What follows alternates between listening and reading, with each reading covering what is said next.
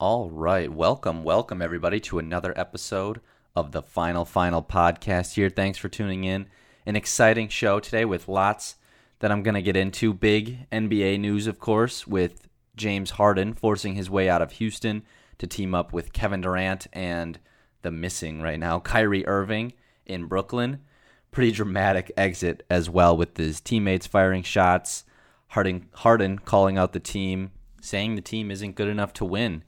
So he forced his way out of there, and he'll be playing with the Brooklyn Nets and Kevin Durant and Kyrie Irving. So we'll get into that. The national championship in college football was this past Monday. The Alabama Crimson Tide win their sixth national championship under Nick Saban and do it in an absolute blowout fashion, taking no prisoners uh, in this rout against Ohio State. Does it solidify Nick Saban as the greatest college coach of all time?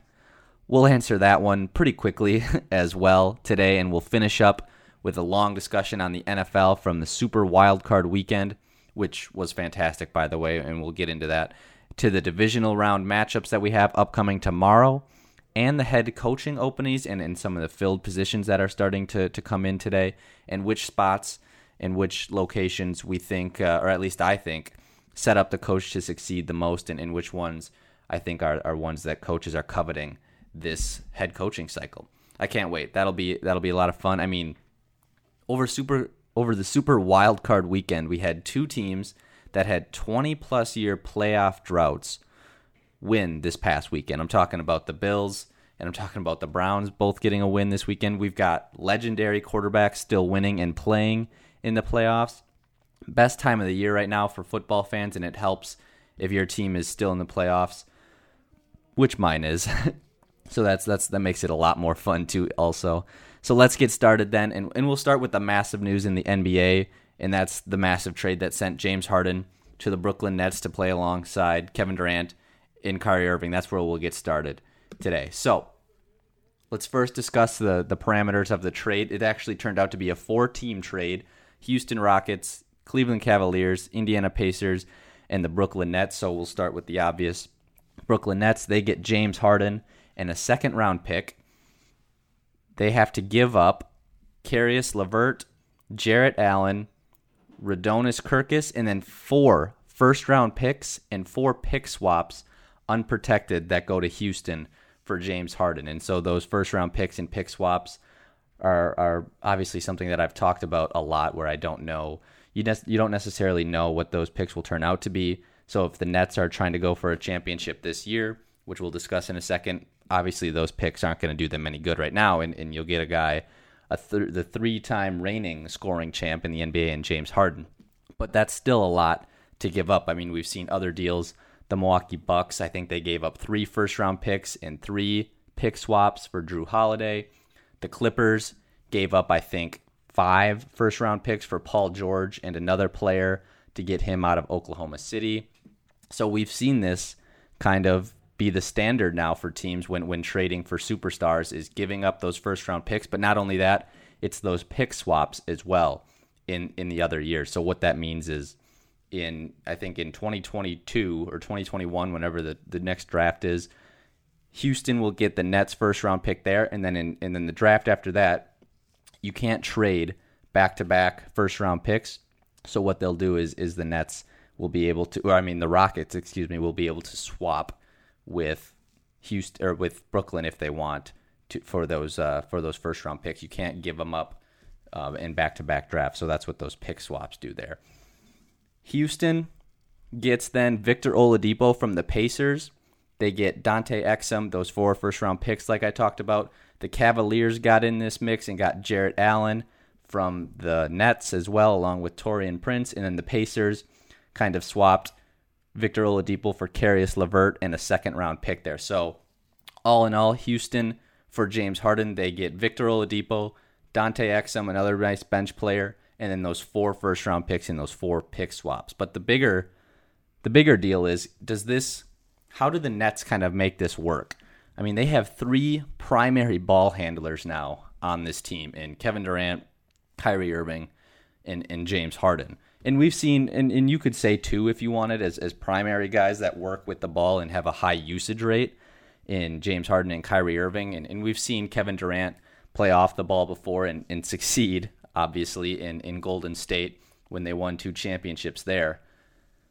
But wow, this is there's only one basketball, and this is going to be really tough to see how this uh, chemistry kind of gets off to to a start here in this weird um, season that we have going on for the NBA still, as we're still in this in this COVID pandemic. But I mean, I don't. I mean, do you stagger when these guys play? Do you play your best players all at the same time? Right now, I mean, they're they're missing Kyrie Irving. Kyrie Irving, I believe, was at a party. He just recently got fined fifty thousand dollars for breaking the NBA's COVID protocols, and he was at a party, and, and he's been missing for the past two weeks for personal reasons. So that's a thing all in itself that we can discuss a different time. But I mean, when when you get Kyrie Irving, Kevin Durant, and James Harden all back together how is that all going to work out between all of them? I mean, Kyrie Irving forced his way out of Cleveland because he no no longer wanted to be the Robin to LeBron James's Batman. So now he's going to be the third player, the third go-to guy in Brooklyn behind Kevin Durant and James Harden that I've I've seen on social media. He's going to be the Alfred now. There's Batman, Robin, and then there's Alfred, and and Kyrie is going to be the Alfred now on this team. So I mean, we'll see if, if how he feels about that, if he's happy about it. I mean, they have a first year head coach in Steve Nash as well. This is a lot. This is going to be a lot for him to try and work through with three, these three superstars.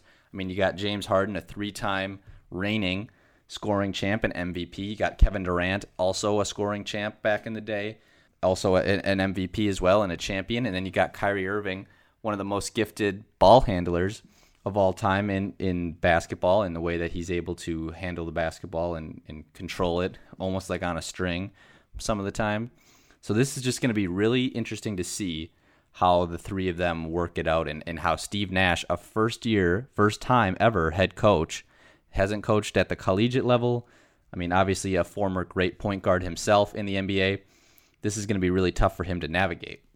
And with this move, the Brooklyn Nets kind of give up a lot of their depth too. I mean, Jarrett Allen, one of their best defenders and rim protectors, he's gone. Caris LeVert, another one of those guys that could come off. I don't know if he was coming off the bench, but he can score 15 points a game for them, Exum and, and stuff like this.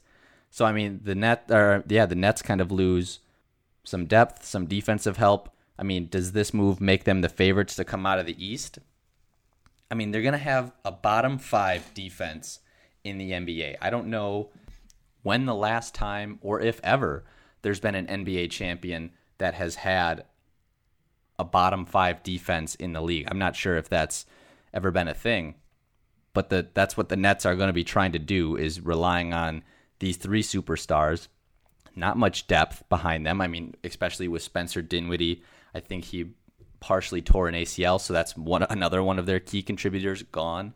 They're going to have one of the worst defenses in the NBA. I'm not sure if that necessarily even makes them the favorite to come out of the East with teams like the Philadelphia 76ers playing really good right now. The Milwaukee Bucks still playing really good. The Boston Celtics before they had a little COVID outbreak, they were one of the top teams in the East as well. So I don't just because you add James Harden to a team like this, who let's be real is, is out of shape right now. He's not playing like the James Harden that we've seen the past three years. I think his past five games that he's been on the floor, he's averaged less than 20 points, which might be the first time since 2012 or something like that when he uh, was with, with the Thunder and Kevin Durant and Russell Westbrook. But still, this right now is not the James Harden, the MVP level James Harden that the Nets are getting. And this isn't just something where you plug them in and all of a sudden Kevin Durant and James Harden go back to when they were with the Oklahoma City Thunder and just work it out like that. I mean, we saw one of the other big threes. I mean, LeBron James, Dwyane Wade, and Chris Bosh. They had a, a regular offseason and a full year, and they didn't even win a championship their first go around.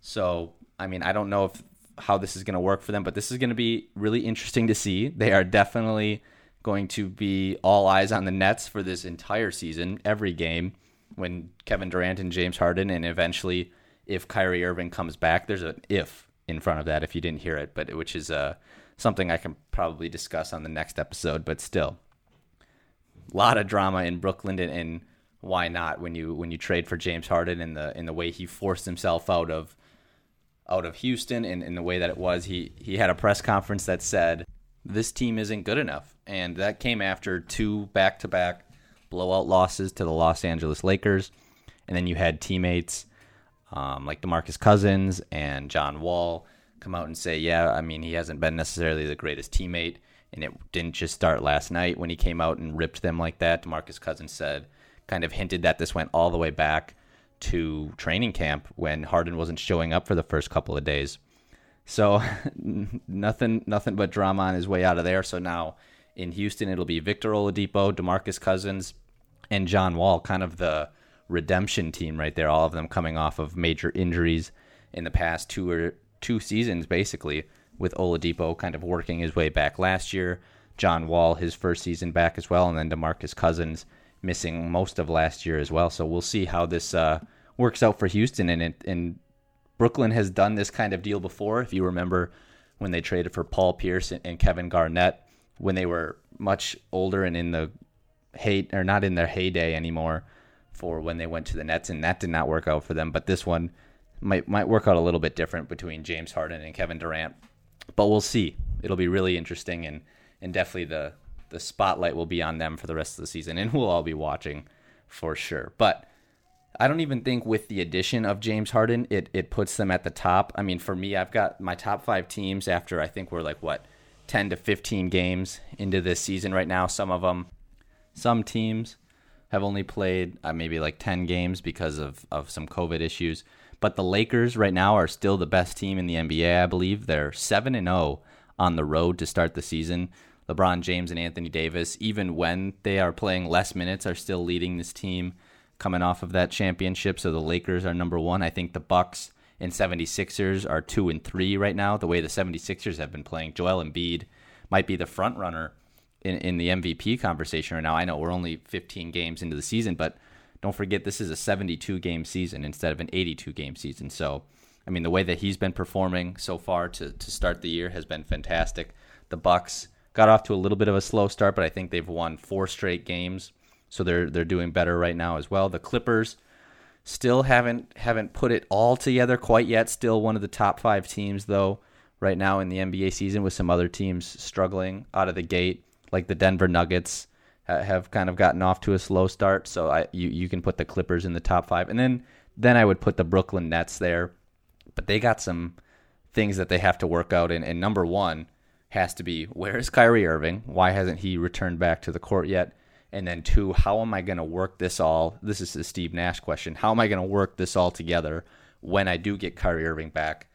Kevin Durant, James Harden, and Kyrie Irving all on the floor at the same time. How is that going to work when you've got three of the highest usage players in the NBA? So we'll see how that all works. But those are my top five teams right now. The Lakers at number one, the Bucks and 76ers at 2 and 3. You, you, you can flip-flop them as well. And then the Clippers and the Nets at 4 and 5. But we'll see. We'll see how this uh, goes in the NBA season. But right now the NBA has actually had has a little bit of a COVID outbreak problem going on with game after game being postponed right now. Up up to right now I think we're up to 13 games postponed at this point with none of them kind of being rescheduled quite yet, so that's a little bit of a problem that the NBA is is suffering. The question is, uh, do they go back to a bubble like they had at the end of last year? Remember, they went to Disney and had just all the players quarantined in there, and, and, and it worked out really well. No positive tests, no games postponed, and nothing like that. I mean, right now the, the indication is they aren't going to be doing that. They they're they're going to stick with what they're doing. They're going to try and reschedule some of these games. It's a 72 game season, so that I think they'll have some room or some slots to reschedule some of these games, but it's it's not looking good right now. I believe the Celtics are one of the teams with with kind of a COVID problem. The Wizards are another team, and the rule is if if a team can put eight players on the court, then then the game will be played. I mean, we saw the 76ers, they had they had to play a game without Ben Simmons, without Joel Embiid, without Tobias Harris, their three best players, and they still had eight guys that were able to go. So they played that game if a team doesn't have eight players that can go, then the game gets postponed and they'll try to reschedule it. But like I said, up to 13 games right now are being postponed, and none of them have been rescheduled yet. So hopefully the NBA can turn this around. Right now, they don't have any plans to pause the season and, and wait for everybody to get a little bit healthier. They don't have any plans for a bubble at this point. They're going to try and ride it out. The NFL has done this similar thing where they've they've been able to move some games. It's obviously easier to move games in the NBA because you can play back-to-back nights where obviously in the NFL you can't. They usually at least like to have 4 days in between games such as from Sunday to Thursday night games. So it's it's easier to reschedule games in, in, in the NBA, but we'll see if they can can turn this around and get the season back on track with some of these teams. All right, let's move on now to the college football national championship game. I mean, we already know the score, and we and we saw this one. If you didn't watch it, it was just an absolute masterpiece by Alabama. They trounced Ohio State 52 to 24.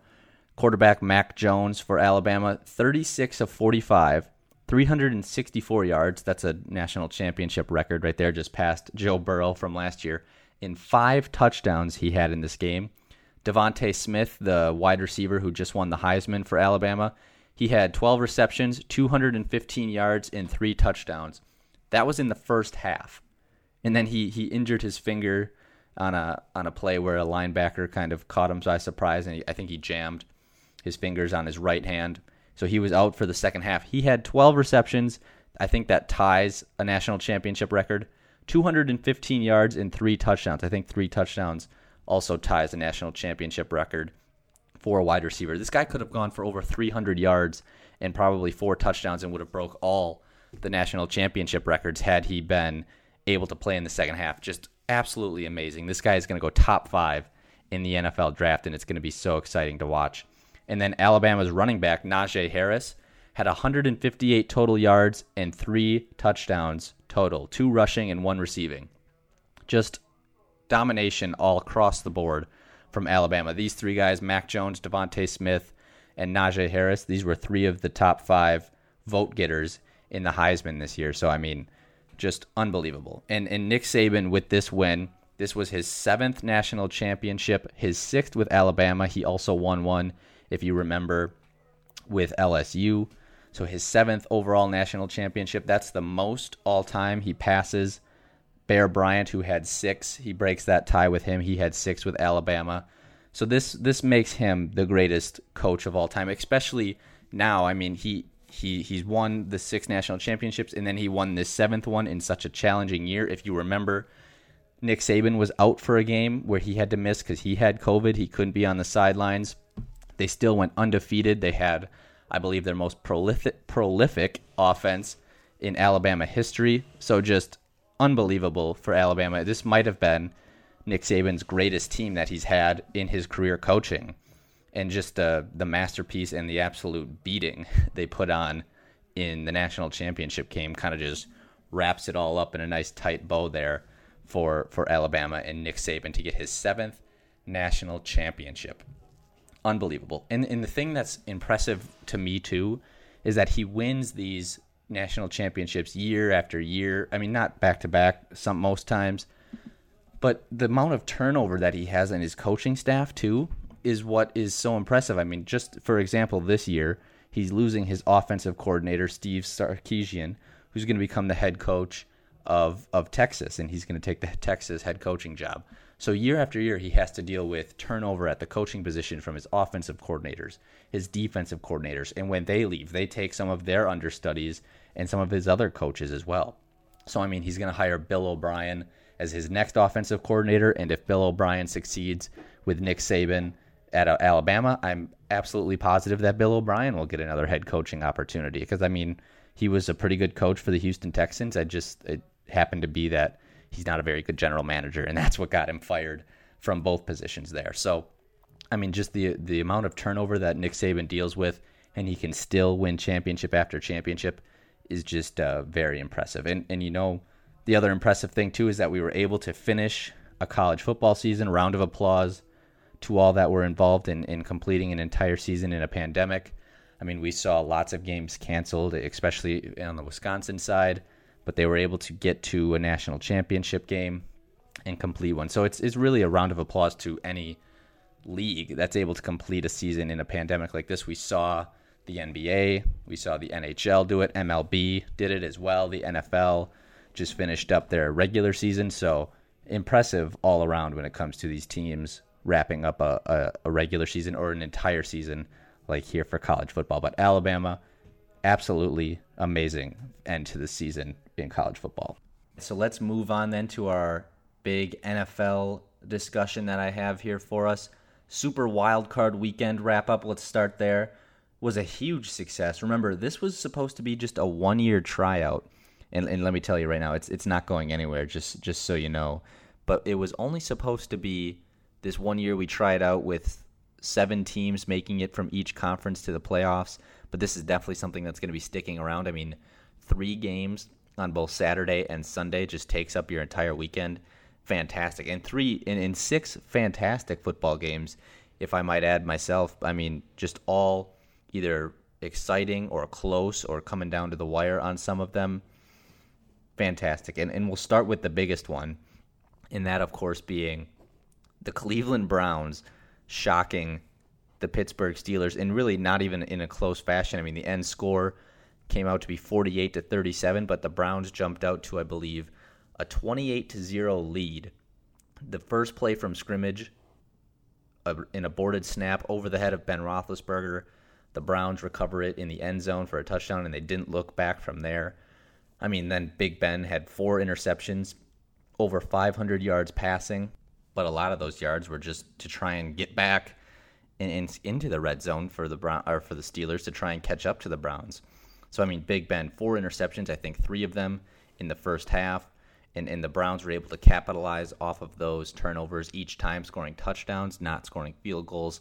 And remember, they did all of this with head coach Kevin Stefanski not there because he tested positive for COVID. He was in his basement having to watch this game like a fan.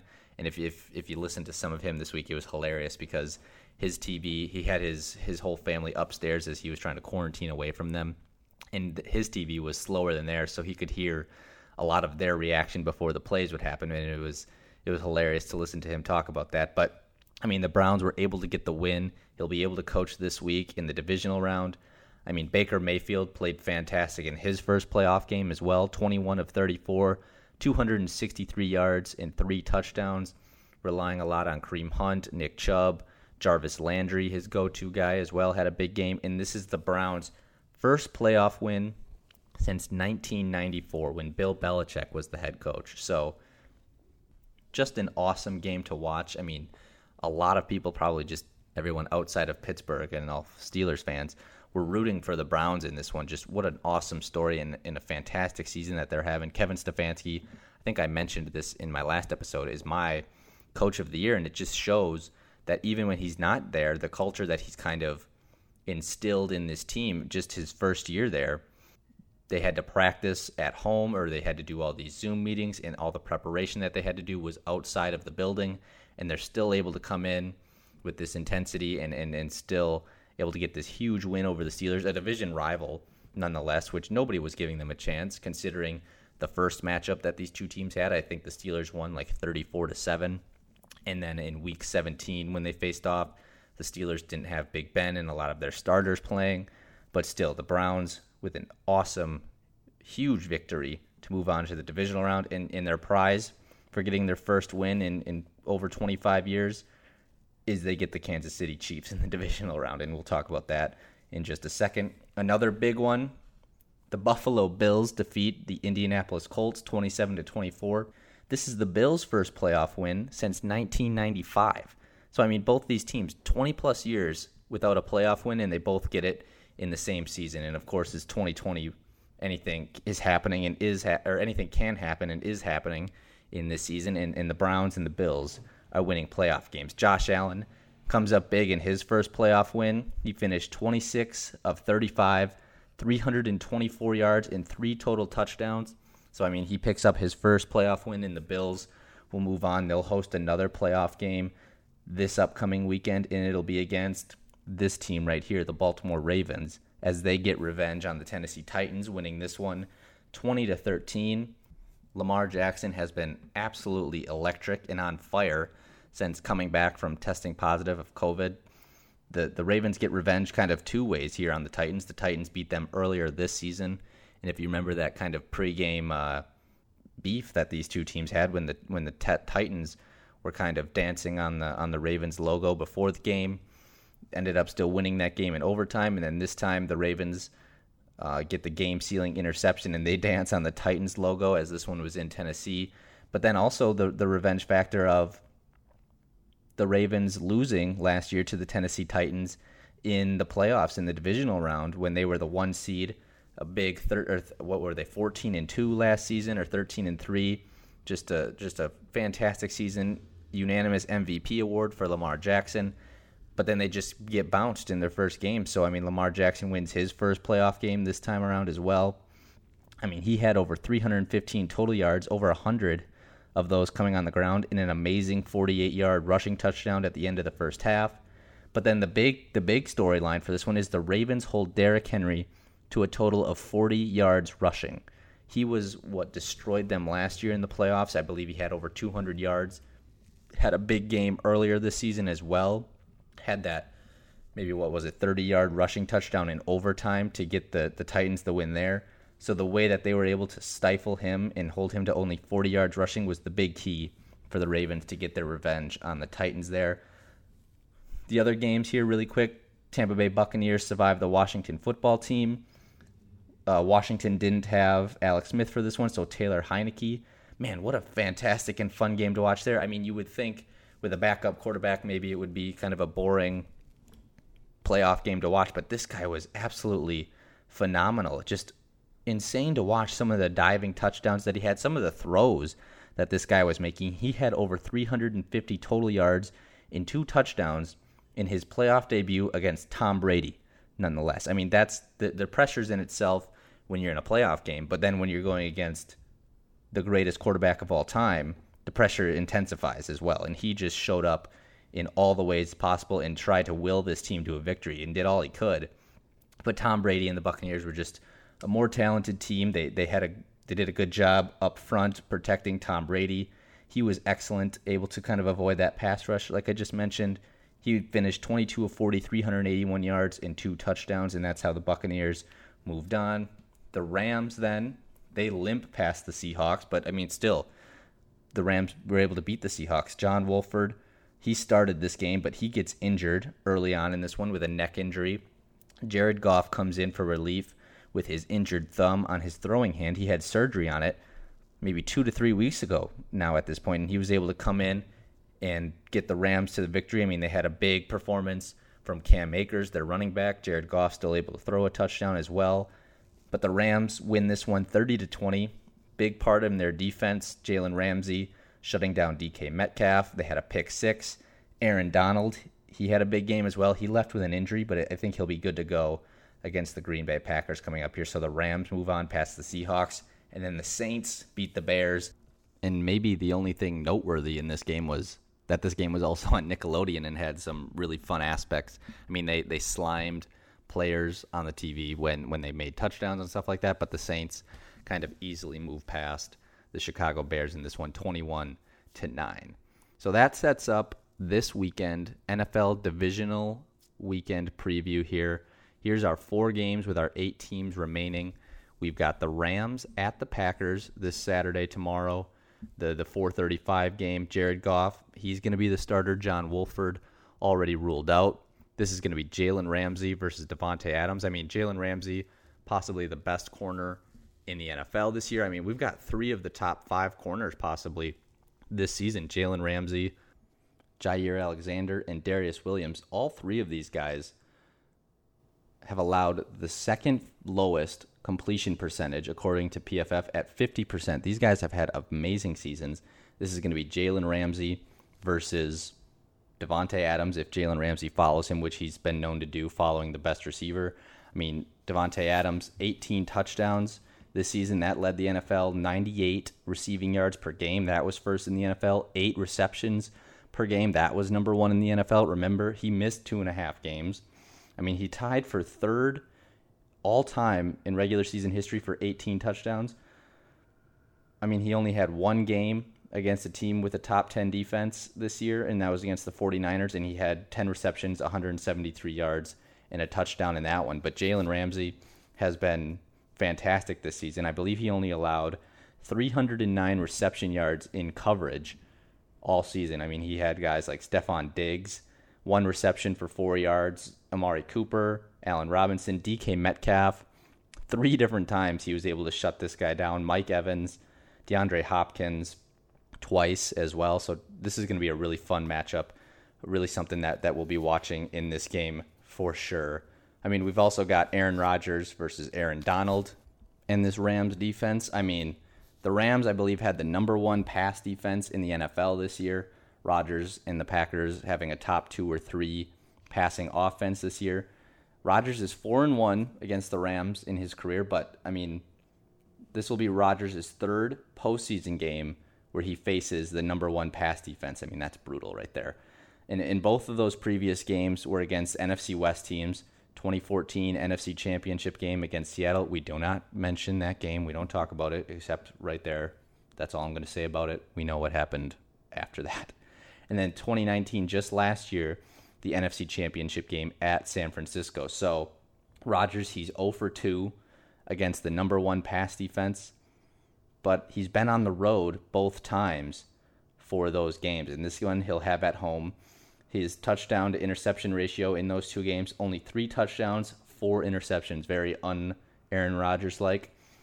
So, I mean, this year, 48 passing touchdowns, a career high, 121.5 passer rating, another second most or second highest in NFL history behind his 2011 122.5. I mean, we'll see, but this is this will be the fourth playoff game in the past 50 years between the outright passing touchdown leader, Aaron Rodgers, and the defense that allowed the fewest pass touchdowns that season. So the, the Rams only allowed, I believe, 17 or 18 passing touchdowns all season against that defense. But in in those three previous games, the QB passing leader is 3 and 0 in those games. And Aaron Rodgers, he's at home. He's coming off of a bye. He didn't he did play in week 17 as well that home field advantage, I think, is really going to help the Packers. Even if they aren't able to put up the 30 points per game that they've been doing all season, this Rams offense is, is really concerning a lot of teams. And Jared Goff coming in with that bum thumb, and they're coming into Lambeau Field as well, 30 degree weather. Jared Goff playing in California, both in college and at the pro level. This kind of just seems like this is why the Packers wanted that number one seed for this exact reason. Not a great matchup for them from the defensive standpoint, but this is where that home field advantage is really going to come into play and, and help them out a lot. And of course, Aaron Rodgers has been playing fantastic. I think the Packers will be able to get this one. It'll be closer than Packer fans and myself would like. We'd of course just like them to blow it out and make it nice and easy down the stretch, but this will this will be a closer one because of how good that Rams defense is. And, and Aaron Donald was injured, like I said in the in the week prior, but it looks like he'll be good to go. Jalen Ramsey, Davante Adams, that'll be a fun matchup. I'm not I don't I don't think I don't expect Jalen Ramsey to shut down Davante Adams. But if, if he limits him some, the Packers have shown this year that they can still go to other weapons and, get it done on offense. So this will be a great game. That's our first game this weekend. Then we've got the Ravens and the Bills. That's the night game on Saturday. Lamar Jackson, Josh Allen, both just got their first playoff win. 2018 draft class rivalry here. Josh Allen taken in the top 10, Lamar Jackson taken at the end of the first round, I believe the 32nd overall pick. But both of these teams are they've got to be the two hottest teams coming into the playoffs and in the playoffs right now. I mean, the Ravens, they're on a six game winning streak, including last week. And then the Red Hot Bills, on the other hand, are on a seven game winning streak. Could be even more had they not lost to the Arizona Cardinals on that Hail Murray that they talk about with DeAndre Hopkins Kyler Murray at the end of the game. So I mean, these are two of the hottest teams right now. The, the big the difference maker here is can the Bills contain Lamar Jackson? I mean, we saw last week some of the struggles they had in in stopping the Colts running offense with Jonathan Taylor. This the Ravens team is the number one rushing offense in the NFL, and the Bills have had their struggles on defense. Lamar Jackson is playing his best and looking like his MVP form of last year since he came back from the COVID list. This is going to be a, fantastic game. I honestly think that the Ravens are going to get it done here. I think Lamar Jackson is playing so well, both both in the passing game, which is what they need, but the way that he's been able to run the ball as well, and then you complement that with J.K. Dobbins, the rookie running back who's emerged, especially in this last quarter of the season, no doubt. I think the Ravens are going to get it done over Josh Allen and the Buffalo Bills. But Josh Allen and Lamar Jackson, this is going to be a great quarterback duel, and I can't wait to watch this one on Saturday night. Then we get to Sunday. In our first game on Sunday, then it'll be the Browns at the Chiefs. Like I said, the Browns coming off of their first playoff win since 1994, and their reward is getting the number one seed Kansas City Chiefs. But the Chiefs, remember, they've been they've been kind of struggling at the end of the season. There, all their starters, not all their starters, most of their starters did not play in Week 17. Patrick Mahomes, Travis Kelce. Is there a little worry of any rust that the Chiefs might have? Andy Reid has been fantastic coming off of a bye week, so you'll know I think they'll be ready to play. But I mean, Mahomes hasn't been his sharpest this season. I believe he's got seven turnovers in his last six games. So we'll see if there's any rust coming in for, for the Chiefs there. The Browns, though, even if even if the Chiefs play a poor game, the Browns to take advantage of that have to play a perfect game to win this one. Both sides of the ball. Kind of just like a repeat of last week if they want to win this one, where the defense is forcing turnovers like that. If they can force Patrick Mahomes into some of those mistakes, and then they got to take advantage like they did last week as well, scoring touchdowns like they did. But the, the the cool thing here, this is a Baker versus Mahomes kind of game. If you remember this game back in college, I believe it was 2016. I have it all written down here because the stats on this game are insane. It was Baker Mayfield at Oklahoma and Patrick Mahomes with Texas Tech. Listen to this score and some of the stats from this game. So this was in 2016, Oklahoma at Texas Tech. The final score was 66 to 59. Oklahoma got the win. These were the stats here. Patrick Mahomes, 52 of 88. He threw it 88 times in this game. Are you kidding me? 734 yards, five passing touchdowns, an interception, 85 rush, rushing yards, and two rushing touchdowns. Seven total touchdowns for Patrick Mahomes in that game. And then Baker Mayfield, just to not be outdone, 27 of 36, 545 passing yards, seven passing touchdowns, zero interceptions. Are you in? That's crazy. Over 1,200 total yards, almost 1,300 total yards of offense just between those two right there. I believe here. Here's some of the numerous FBS records that these teams broke right here. Most combined passing yards by opposing players 1,279 total passing yards in this game. Most combined yards of offense by opposing players 1,383. That's Mahomes and, and Mayfield when you include the rushing yards of Patrick Mahomes. Most yards of offense by an individual. Patrick Mahomes had over 800 total yards of offense. And then most passing yards by an individual 734. That's tied for the most with Pat and, and Patrick Mahomes. Just an unbelievable game back in 2016 at the college level between Baker Mayfield and Patrick Mahomes. I don't think we're going to get anything near that. That's just an anomaly and just a, a, game for the ages in college football right there. But these two teams can light it up. We just saw the Browns put up 48 points. We obviously know that the Chiefs, with the number one or number two total offense, they can put up points as well. I think the Chiefs will still come out on top of this game. I think it'll be I think it'll be closer. I mean, I think the spread is 10 points. I think it'll be the, the, the Chiefs will win by a touchdown, but they won't win by double digits, I don't think. I think this one will be around like 40 to 33 or something like that or 41 34. It's going to be a high scoring game. It's going to be really fun to watch between the Browns and the Chiefs here, but I think the Chiefs will move on. And then to cap it off perfectly on Sunday night, it'll be the Tampa Bay Buccaneers at the New Orleans Saints, their third matchup this season. The Saints have won the first two. I mean, can the Saints win three straight against Tom Brady? Can Tom Brady adjust to this Saints defense? They have owned him this season with forcing interceptions, the pressure they can get on him as well. But the, the cool thing is all the history between Brees and Brady here. I mean, number one and number two all time in passing yards, in passing touchdowns. These two are at the top of every passing category list completion percentage, wins, yada yada. It doesn't matter what you what you bring up. These two are going to be at the top. So I mean, we've gotten to see it twice already this year.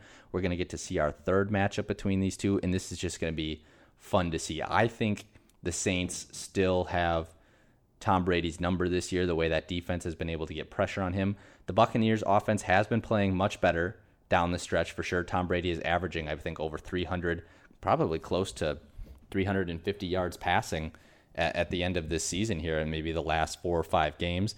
We saw how they were able to hold up against the Washington football team in that defense. But I, I think the Saints will will be able to win this one at home in the Superdome. They've got I think around maybe 5,000, 6,000 fans that'll be able to be there. But I think this will this will be a great game, and it, it's of course always fun to see two of the legendary quarterbacks, two of the best all time, go at it. Especially now in the playoffs, we'll get to see it in the divisional round. Just fantastic. So so so my opinion, it'll be the Packers moving on. It'll be the Ravens moving on the Chiefs moving on, and the Saints moving on. All those teams, I think, will make it to the championship round. All right. Another thing I want to talk about here for the NFL is the head of NFL head coach openings and some of the front runners for some of these positions. So last week we had six openings. We now have seven when the Eagles fired head coach Doug Pederson after a what they what they call it a difference of opinion between what Doug Pederson thought this team should be and what the Eagles kind of wanted to go forward. Was did it have something to do with the quarterbacks and Carson Wentz and Jalen Hurts? We're not sure, but either way, Doug Pederson was fired, and so that made seven openings between the Chargers, Eagles, Falcons, Jaguars, Jets, Lions, and Texans. But actually, three of those got filled just today. Urban Meyer, he's going to be the head coach of the Jacksonville Jaguars. I mentioned this one last week. I wasn't sure if he was going to actually take the job because if you remember, he retired from Ohio State back in 2018 due to health concerns. It was the second time he retired due to health concerns, so I wasn't sure if he was actually going to take this this gig with the Jacksonville Jaguars, but he did. He spoke to the media today. Um, and I'll tell you what, he seems excited for it, and I was really impressed with his opening press conference. I mean, he mentioned he's like, I wouldn't come back I wouldn't go to just any coach opening. I, I would go somewhere where I knew or I thought I could win. So he's he's excited about the prospects of of the Jacksonville Jaguars. And I mean, why wouldn't you be? I mean, they have the number one overall pick. They've got two first round picks. They've got a, a few talented players on this team as well. But I mean, this is his first NFL coaching experience. Will he be able to transition well from college to the pros? Um, We've seen some of the more recent guys have, have some struggles. Nick Saban comes to mind, all the success he had in college and kind of struggling when he got to the pros in the Miami Dolphins there.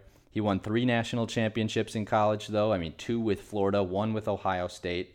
And I mean, he's he's ready to bring Jacksonville back to kind of that 2017 year where they went 10 and 6. They won the AFC South. They made it all the way to the championship game. But since that that run in 2017, they've been 12 in 36. So I mean, is Urban Meyer the guy that can turn it around? He's he's in a great position. He's going to get Trevor Lawrence. I mean, they haven't said it yet. Obviously, they can't. But he's going to get Trevor Lawrence as his quarterback, and, and they'll be able to build from there. And uh, he's excited about the prospects of, of coaching this team. So we'll see if that works out for them. Two other guys hired. Robert Saleh becomes the head coach for the New York Jets he wanted this job. He's the he's the former defensive coordinator now of the San Francisco 49ers. So I mean, he he'll he'll be the head coach now for the New York Jets. He's been he's he's been fantastic coaching this 49ers defense. He's been there for the past 4 years. They've had a top 5 total defense the past 2 seasons. Even this season when they lost guys like Nick Bosa, DeForest Buckner to trade, Richard Sherman was out a lot of the year. They lost other guys on that interior defensive line as well. They had to plug and play guys, and they still were able to finish in the top five for total defense. That's just very impressive. Last year, the number two overall defense. This guy is a motivator. He's a great leader. I mean, all of his former players on the San Francisco 49ers are coming to this guy's defense. I mean, no one's no one's attacking him, but I'm just saying like backing him up, saying this is going to be great. He's going to be able to turn that Jets franchise around. And I was thinking going into this that he was going to be one of the top coaching candidates and was going to be a great fit wherever he went. He's he's he's going to turn that defense around in New York. He's got some guys, Quinnen Williams and C.J. Mosley, to work with there on that defense. It sounds like he's going to be bringing Mike LaFleur, brother of Matt LaFleur. Yes, he's going to be bringing him along with him from San Francisco to be his offensive coordinator. They're going to have that kind of Mike or Kyle Shanahan, Matt LaFleur look to their offense, which has worked really well in San Francisco. It's working fantastic in Green Bay with Aaron Rodgers at the head of it. I think they'll have that number two overall pick. I think the way it looks right now with with Robert Saleh, they're going to stick with Sam Darnold. That's that's in my opinion, and I think I thought no matter where he went, he was going to be a great hire. But I think this is is a great hire for the New York Jets in terms of trying to turn this franchise around it and some of the struggles they've had since uh, was it Rex Ryan and, and Mark Sanchez when they were able to make it to the playoffs those years. So this is this will be uh, really good to watch, and I'm very excited for Robert Saleh. I really like what I've uh, seen from him. Just the energy that he brings to the team too will be great in New York. And then the third guy hired today as well, Arthur Smith, hired as the Falcons' new head coach. He was the former offensive coordinator for the Tennessee Titans. He's a product of the Kyle Shanahan tree as well, the Sean McVay, Matt LaFleur system that they want they they run. A lot of play action. We've seen it with uh, the Tennessee Titans. It helps when you have Derrick Henry and, and how effective your play action plays can be in that sense when you have the best running back in football. But Arthur Smith is going to be brought in to revive Matt Ryan and that Falcons offense, kind of similar to what Matt LaFleur has done with Aaron Rodgers, the way that he has now made him the MVP this season, the way that offense has clicked in its second year. Arthur Smith is, is brought in to do a similar thing with the Falcons and try and get Matt Ryan and that offense back to what it used to be. I mean, this was a top 10 defense when they or I'm sorry, a top five offense when Kyle Shanahan was the offensive coordinator. They made it to the Super Bowl. Matt Ryan was an MVP. Can Arthur Smith bring that back to the Falcons and help Matt Ryan get back there? That's what they're bringing him in there to do. And then one more, it looks like Dan Campbell, the assistant head coach and tight ends coach of the New Orleans Saints, he's looking like the candidate for the Detroit Lions. That's not official yet until the Saints get eliminated from the playoffs or they win the Super Bowl. They can't make that one official, but he's looking like the front runner right there. So that would leave the Chargers, the Texans, and the Eagles as teams without a head coach at this point. The Lions don't have one yet either, but it looks like it's going to be Dan Campbell from the New Orleans Saints. But then the, the question is that I want to that I want to talk about is which team offers the most desirable opening which where do coaches want to go and in coach are they set up to succeed when they go to these places? And i'll rank all seven of these openings in, in order right now. And it starts with the jaguars. I mean yes they just finished 1 in 15 but looking forward there's there's a lot to be excited about for the jaguars. And that's why i think urban meyer came and wanted to be the coach of this team. He's also a florida guy so that helps as well. But there's a lot to look forward to for the jaguars. They have the number one overall pick they can take Trevor Lawrence there. They'll have their franchise quarterback, and they have another first round pick as well when they traded away Jalen Ramsey. So they get that pick from the Rams.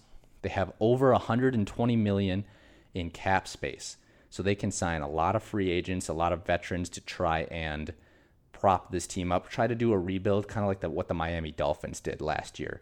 I mean, they finished five and 11, quick quick turnaround. Then they just won or 10 games this past season after finishing 5 and 11. Tua Tagovailoa looks like their quarterback. They've got a lot of leadership from veterans on that team as well. That's what the Jaguars should look to do this upcoming season with all this cap space, a lot of draft capital as well, a number one overall pick, two first round picks, and two, two second round picks.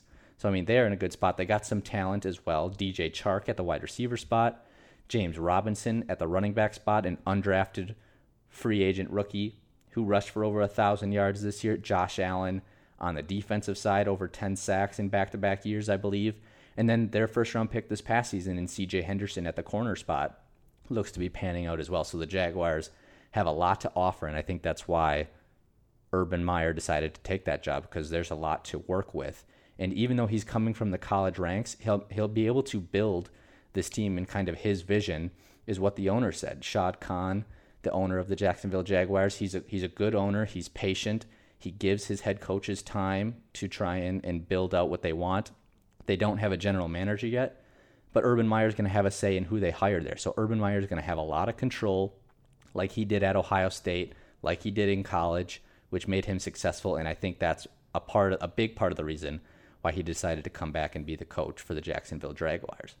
The Chargers, I think, have a really good spot and a really intriguing one that coaches will want to go to. I mean, they have Justin Herbert. It looks like they have their franchise quarterback of the future, probably going to be the offensive rookie of the year this year. So that's always a key when deciding whether you want to be the coach of that team. They've got a lot of defensive talent, some injuries that they have to hopefully work through, like Derwin James, but their defense is, is loaded as well. They've got decent cap space to re sign some of their own free agents, to also go out and get some free agents. You're working with guys like Keenan Allen, Joey Bosa, Hunter Henry, Austin Ekeler, Derwin James, when he gets healthy, is one of the top five safeties in this league, and then Casey Hayward at that secondary spot as well. So, I mean, there's a lot to work with here for the Chargers. I think they're they're close to being a playoff team if they can just stay healthy. And now they have, I think, their franchise quarterback moving forward. So I'd rank the Chargers second. I put the Jets third. I mean, they have the second overall pick. They have two first round picks, two second round picks, similar to what the, the Jaguars have. They also have a ton of cap space to sign free agents, whether they want to try and do it similar to what the Dolphins have. A lot of teams are going to look at what the Dolphins did and try to mimic that because they did so well. They they have a good GM in Joe Douglas, and they have some some talent on this team in, in young guys like Mekhi Becton at left tackle, Quinnen Williams. So I think Robert Saleh has uh, has a lot to work with here in New York, especially with the draft picks that he has and, and the patience that hopefully they'll give him to try and turn this franchise around. But the Jets have a pretty intriguing opportunity for, for coaches there, and I think that's why Robert Saleh really wanted to take that that job. Then fourth, I have the Falcons, and, and the reason being they have a lot of a lot of really good players on offense. They just haven't been able to put it together the past couple of years. They have the fourth overall pick that they can work with as, as well. They have a great owner in Arthur Blank. He's been patient with his head coaches in the past. Dan Quinn, most recently, where a lot of people thought he would be fired last year, he said, "You know what? You finished the year well. I want to give you a chance to to try and prove that you can build off that. And obviously he didn't, and that's why they have a head coaching spot. But they've got guys like Matt Ryan, Julio Jones, Calvin Ridley, Hayden Hurst on the offense. They've got their entire offensive line is, is first rounders. So we'll see if, if they keep everybody and all that talent, but they've got guys on the defense like Grady Jarrett as well. So there's a lot to work with here for the Atlanta Falcons. They don't have a ton of cap space to re sign guys. They might have to trade some of these older veterans Julio Jones is is the number one guy that they might look to move on from. But if they don't, there's a lot to work with there, and Arthur Smith will have a lot of fun and and hopefully be able to bring this offense back to what it was back when they made that Super Bowl run. So the I put the Falcons at four. I put the the Lions at five. They have the seventh overall pick. The defense needs a lot of work though. Still, I mean they've they've missed on a few of their linebacker spots. They've got a, a decent secondary in Jeff Okudah and, and some guys back there. But I mean, if they have the seventh overall pick, like I mentioned, if they decide to stick with Matt Stafford, he's got some weapons on offense as well with Kenny Golladay, TJ Hockenson, D'Andre Swift. He's got a couple pieces along that offensive line, like center Frank Ragnow. So I mean, that's why I put the Lions at five. They've got they got some work to do, and especially with the the division that they're in with the Green Bay Packers and the Chicago Bears making the playoffs this year, and then you've still got the talented Vikings. But that's why I'll put the Lions at five. I'll put the Texans at six. Really, the only thing they got going for them is Deshaun Watson. That's it. They have virtually no cap space, no first round pick or second round pick this season. The front office has been ripped to shreds this offseason with how they've handled the general manager hiring, how they've handled the head coaching search. It just doesn't look like a good situation right now. Deshaun Watson is tweeting out cryptic messages that he wants to get traded boy, it's uh, looks like a sticky situation right now in Houston. That's why I put them six. And the only reason I have the Eagles below them is they don't know what they have at quarterback. That's why I put the Texans above them because they have Deshaun Watson for now. But if the Eagles, they're just a mess at quarterback. You don't know if it's Carson Wentz, Jalen Hurts. They have the, the for the head coach. It's not a lot of say in what you do during the draft with GM Howie Roseman. In Philly is just a tough place to succeed for, for coaches, and it's just a tough fan base. I mean, Doug Pederson won a Super Bowl just three years ago, I think, and he just got fired, and Philly fans already despise him, and he won them a Super Bowl. So, I mean, it's just a tough place to be, and that's why I've got the Eagles as the as the least desirable spot for a head coach to go right now. But I mean, we'll, we'll see. We've got three of these confirmed filled with the Jaguars, Jets, and Falcons. So we're still looking for the Chargers, Texans, and the Eagles, as it looks like the Lions have kind of focused in and narrowed in on one guy, and we'll see if they go there. All right. Wow, that was that was a lot there, and um, that was a lot of fun to, to prepare and, and, talk through there for the NFL between Super Wild Card Weekend, the divisional round coming up this week, and then of course the the head coaching openings, and, and it looks like we're starting to round out and, and fill those in as well. So that's a lot of fun to see teams kind of put together that stuff. But we'll get to my final thought then today on the final final podcast. This day in NFL history, January 15th, the Packers won Super Bowl 1 35 to 10 over the Kansas City Chiefs. Are we on a crash course to repeat that one this season? I mean, the two number 1 seeds in Green Bay and Kansas City. I mean, Bart Starr was your MVP of that game, 250 passing yards, two touchdowns, and an interception. The Packers won that one 35 to 10. I mean, January, I mean, this day is when it happened, and, and, it looks like right now the two best teams this season were the Packers and the Chiefs. So uh, that's just something to keep in mind as the rest of these playoffs play out. I want, I had to get that in to this episode today because it just landed on the day that I was recording, so that was uh, that was perfect. But that's for my final thought right there: is are we on a crash course of a rematch of Super Bowl one? Knock on wood for Packers fans and for Chiefs fans that we are right there. All right. My final, final thought then today for this episode of the Final Final podcast. Look at the, I want to talk about the quarterback age difference in the divisional round of the playoffs this year. The NFC quarterbacks versus the AFC quarterbacks. This will absolutely blow your mind. The NFC quarterbacks, the average age of those four quarterbacks is 37 years old. You got Tom Brady, he's 43 years old. Drew Brees, he's 42. Aaron Rodgers, 37, and then the young guy, Jared Goff, at 26. All four of those guys are older than the four guys in, in the AFC, where their average age is 25 years old. Baker Mayfield, 25. Patrick Mahomes, 25. Josh Allen, 24. And Lamar Jackson, 24 as well. There's a 12 year age gap average between these two conferences. It's just insane to see. I believe it's the largest age gap of all time between conferences, between the NFC and the AFC right there what a great mix of veteran quarterbacks, legendary quarterbacks, Tom Brady, Drew Brees, Aaron Rodgers, and then just young guns and guys that are going to be taking over the NFL once these guys retire. Patrick Mahomes, Josh Allen, Lamar Jackson. We're still seeing Baker Mayfield get better each year. I mean, how cool is this? I mean, look at the look at this. Playoff starts between the AFC and the NFC. 81 playoff starts for the NFC, 11 for the AFC. 52 wins, 7 wins for the AFC. Just unbelievable the the the, the age difference and the and the gap just between these these quarterbacks. I mean, you've got young quarterbacks for for the younger generation that are are growing up watching these guys and of course then you've got the legends like Tom Brady and Drew Brees.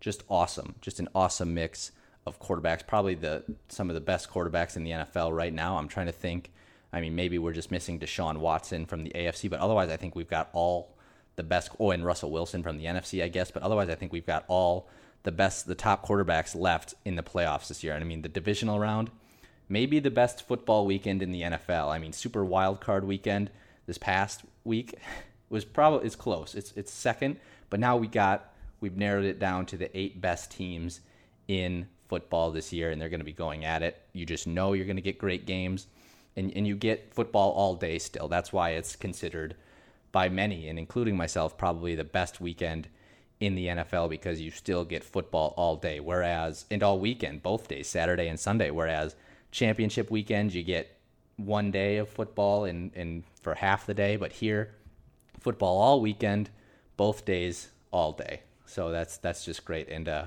the age difference when I saw this stat is something that I just had to mention it's just fascinating to see from both conferences there. All right. That's all I have for you on this episode of the Final Final podcast. Thanks for tuning in.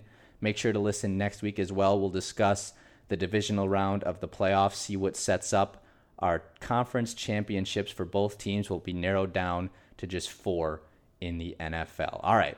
Thanks for tuning in, everybody. Stay safe out there. Stay sane as well as we still have this pandemic going on. Hopefully, you'll be getting the vaccine soon. I uh, hope everybody, we can all just survive this and get through. We're, we're close. We're close to the end. But uh, thanks for tuning in. Have a great one, everybody. And that is the final final.